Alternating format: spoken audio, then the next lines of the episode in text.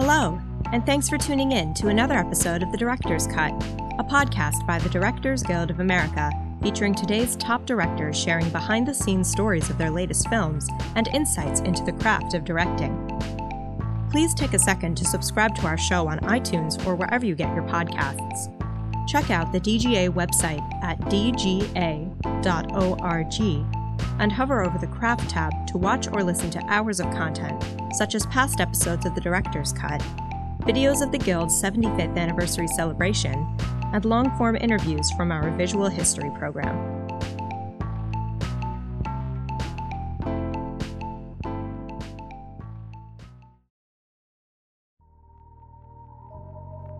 This episode takes us behind the scenes of director Amy Scott's new documentary, Hal, Set against the backdrop of a rapidly changing America and an even more dramatic shift in filmmaking, the film celebrates the life and work of director Hal Ashby, whose filmography includes the DGA Award nominated feature Coming Home, as well as the Academy Award winning classics Harold and Maude, Shampoo, and Being There.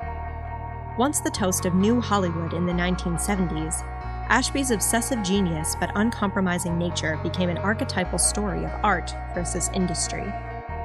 Hal was screened as part of the DGA's documentary series, which aims to spotlight groundbreaking nonfiction films for DGA members and guests by presenting screenings of documentaries as well as conversations with their directors.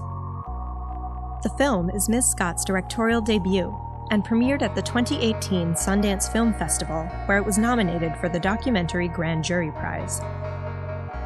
After the documentary series screening of Hal at the DGA Theater in Los Angeles, Ms. Scott spoke with director Chuck Workman about making the film.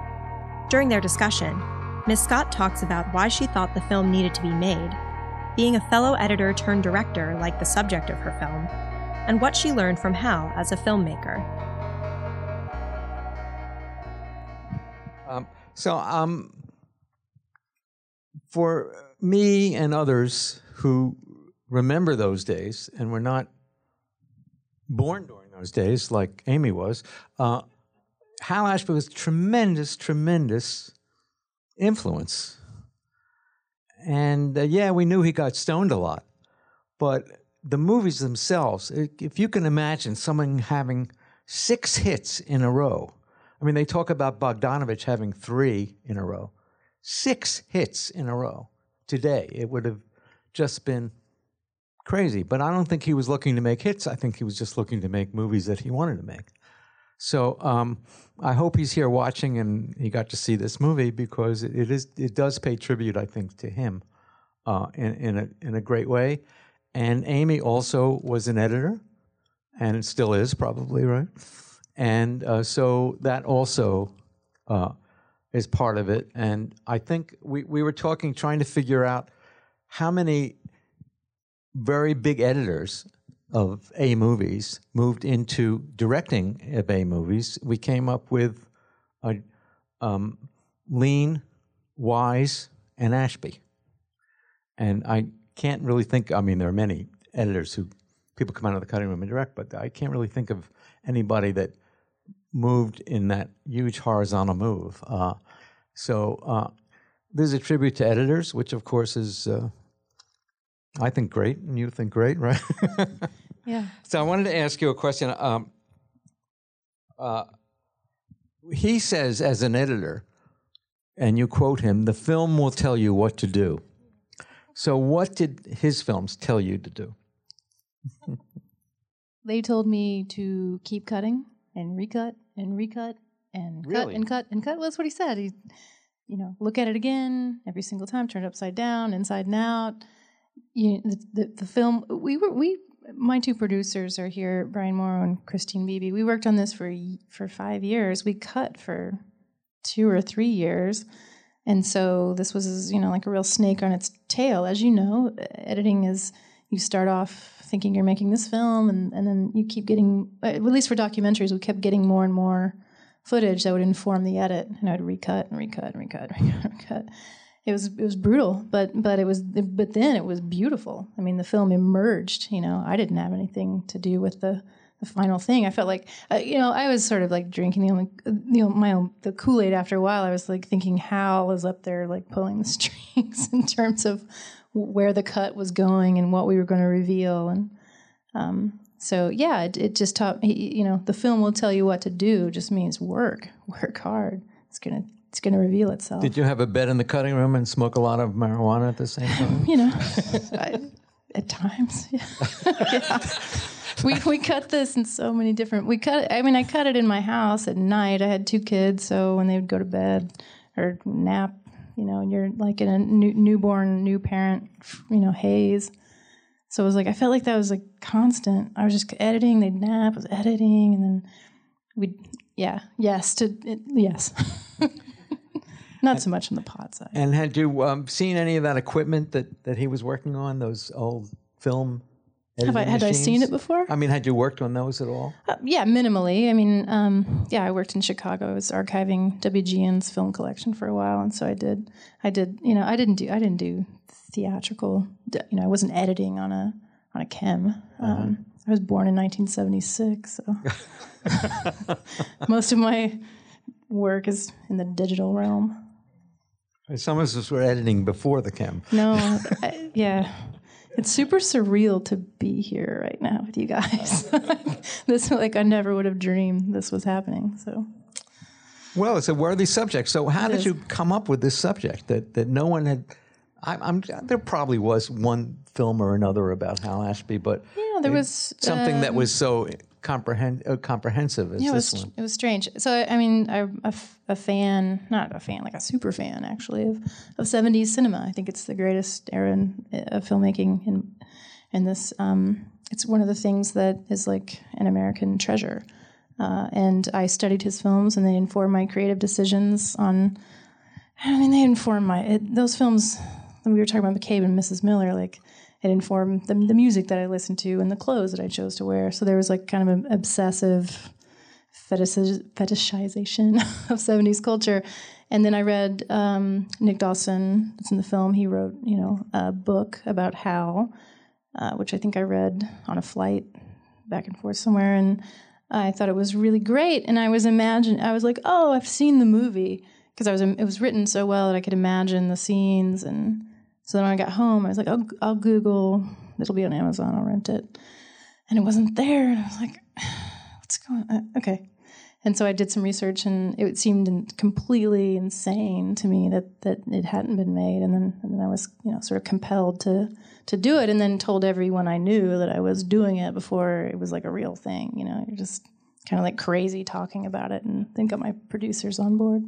And did you um, did you run into people uh, that didn't have the faintest idea who you were talking about? Sure. Yeah. I mean, yeah. A lot of people don't. Even it was shocking though. Even um, people that I you know loved and trusted, and we'd have long conversations about film, and they were like, "No, who is Hal Ashby?" And it was like offensive to me almost. And I was like, "This is this this can't stand. We have to make this movie." There's another quote that you have in the movie um, uh, of Jewison's, and uh, directing is like going to war. You have to fight and defend yourself. So how did Hal do that? Well, he how didn't. did he go to war? I mean, we know he went to war with producers in the end in Well, the I mean, last I- ten years. No, I think he did it. We we try we tried to build a case.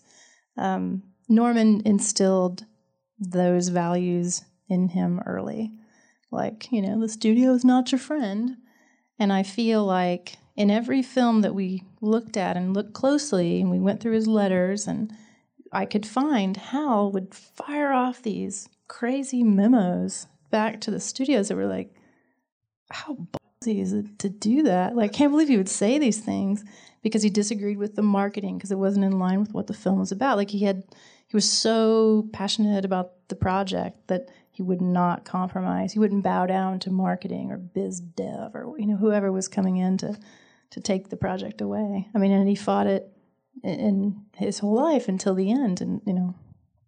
Uh, do you think that he that after in the ten years that he finished the, the last ten years of his career, just to go on with what you were just brought up, there there are people that feel that that some directors go downhill because they stop getting the good scripts from the studios. They get the B minus ones that someone has already, already turned down.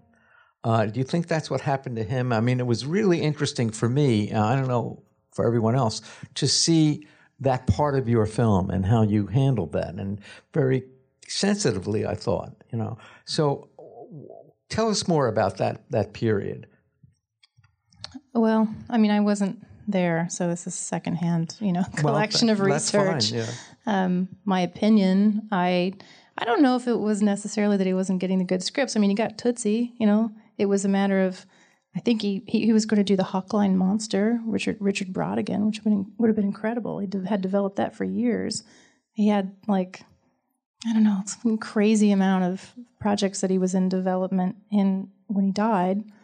Um, I think he was constantly searching for the good stories. I, I just think they shut him out. I think I think they he wasn't going to play ball, and he wasn't. Um, you know, he was for whatever reasons uh, drug. You know, they labeled him as a drug casualty. I just think yeah. they they iced him, and um, you know, it's too bad. I think if I think if Tootsie had gone his way, it would have been a completely different story for him in the end in the third act. And and why didn't he end up doing Tootsie? It was not quite clear from the film. It was a legal battle. He was still cutting. Um, he had to do a director's cut of the previous film, and he had he had actually done it, but they were, um, you know, apparently throwing Lorimar was although Peter Bart would probably tell you a different story, but they, um, no, they Peter Bart tells you a straight story yeah, most of the time. We should ask Peter. um, yeah. We should uh, ask Yeah. Uh, it was just it was legal you know it was like they they he wasn't delivering the film that they wanted him to deliver on the previous film and they um, you know they were going to seek uh, injunction or whatever the legal term is for and uh, I don't think people know about that he was involved with Tootsie. I certainly didn't, and uh, it wasn't sort of kind of thing you would read in the trades. Uh, but I imagine that stuff happened a lot, though. Oh, it happened you, you all guys the time. Would know yeah, more than yeah. I would. Yeah. Yeah, we old guys, we know about that. Doesn't happen anymore, luckily, that no one ever gets fired or uh, has any problem. Oh yeah, I know. So, do you think he's been forgotten a little bit? Did you find that in working on the film over all those years that uh, you know people mm, don't remember? They may know Altman or they may know certainly know Coppola and Scorsese, and uh, but they may not know him. I mean, strange. So I just feel like we live in a society that doesn't necessarily value history in the same way that we did pre-internet, if that makes sense. Um, totally. Yeah. There's a it's we're so click and we're gone and click and new information and we're gone and outrage here and so I, yeah i think in like the collective conscious like sure in, in some sense but when we interviewed that's why i wanted to get sort of like new directors to talk about him they were like overflowing with emotion to talk about this guy and how he was such an influence and um, so, you know there's this direct lineage of, of filmmaking that you could trace back to him so that was validating. I mean, it was a it was a hunch that I we all had, you know. Um, yeah. So yeah, yes and no. I mean, for the public, sure. That's why we that's why we made it. So. And how do you think he would do today? In, in oh, more of a corporate world and more of a result oriented and, and yeah, blockbuster it's, oriented. It's different though. It's I mean now you, you it's kind of like gone back around again because you can it's democratized in some sense. I mean, you can. I don't think Hal Ashby would need a crowd fund, but he could if he wanted to. He could, and we tried to say that in the last few lines. I mean, he was just getting like turned on to digital technology. I think he would be thrilled. I think he would thrive. You know, like a film like Lady Bird, like he would kill something like that. It's that Lady Bird's Harold and Maude. I think it'd be great. Okay, I wanted to ask you also um, about if I can find it. Oh, I know what I want to do. I wanted to ask the producers. The two of the producers are here. Uh, um, where are they? Christine, Christine Beebe, Beebe and Brian and Morrow. Brian Morrison. You guys stand up. Brian Morrow. Brian Morrow. Sorry. And um, from what I heard at dinner, they worked pretty closely uh, with Amy all the way through. and uh, that's terrific. So, how did you feel as producers of Hal Ashby's attitude toward producers?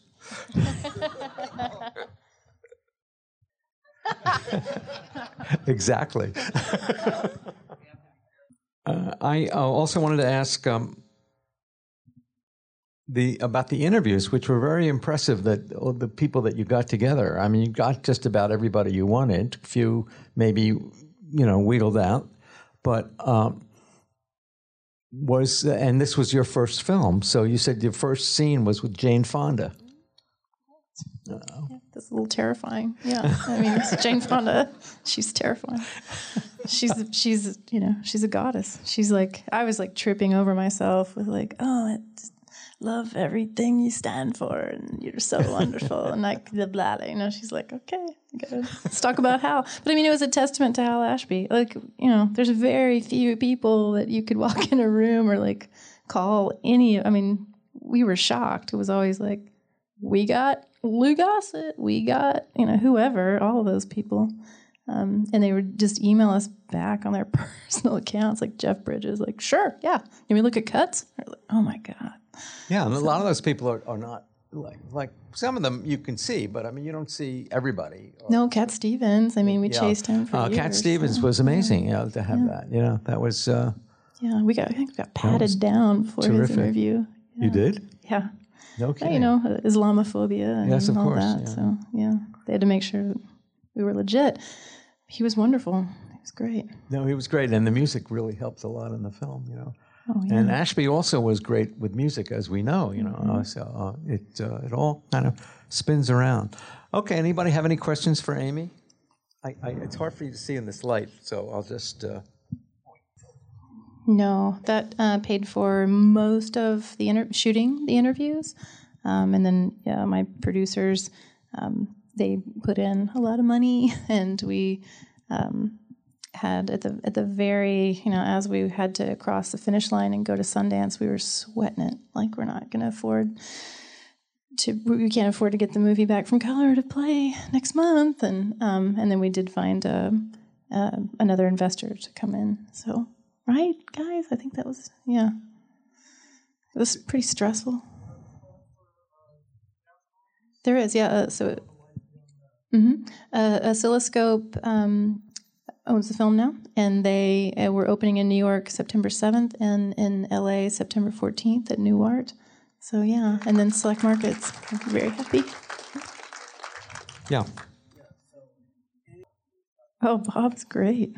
I mean, you guys probably all know him. He's great. He was fantastic. Um, lots of stories. I mean, we could have talked to Bob for days.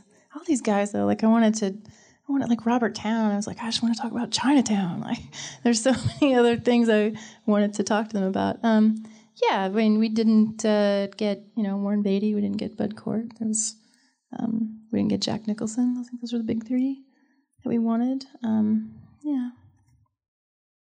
Oh, don't tell anybody. Yeah. Circle. Uh, yeah, all the way in the back, in the middle.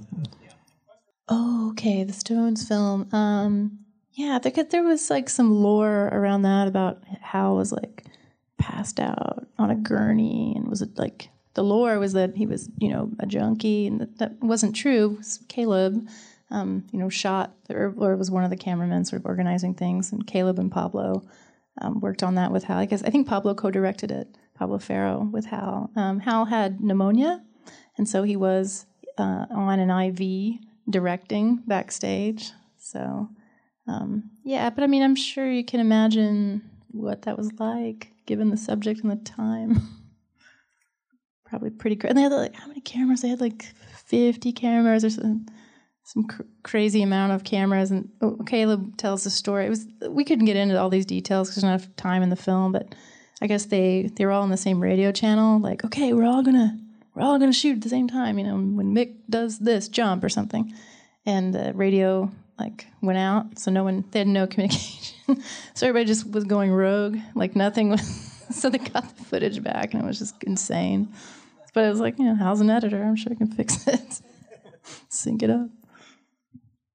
They were at the library. They were at the academy. Our uh, researcher uh, Lisa Jansen found them. Um, they were at the Margaret Herrick library, and you know, go down there and make an appointment. And that was exhilarating, actually, to sit there and go through years of correspondence. There were so many letters that we couldn't fit in the film because there just wasn't a place for it. But like this one, I remember it was like, uh, um, like he's writing to his the cat, uh, the crew early on, um, maybe around Thomas Crown or somewhere in there, and he's like, had a had to look at the Bible last night, guys. Hope we never make anything like that. You know, like it was like, whoa, and that was it. You know, like you're Captain Billy Bob or something. There were so many great ones, but um, Nor- Norman didn't have any of them, and so it was really special when we filmed with Norman. Um, like Brian, like you gave the letters. You're like, here's your correspondence with your best friend, and and it was like so emotional for him to see there. And it was letters back and forth. We had all of Norman's letters to Hal too, and so he could go back, and it was really emotional for everybody, but especially for him to see. Has a family, any of the family seen this film? Uh, well, Lee, his daughter, um, um, yeah, she went with us to Sundance, so um, she's, uh, you know, it was hard with Lee because she was so v- vulnerable in the film. You know, they never met really after she was born, um, so it was it was a hard interview and it was a hard edit.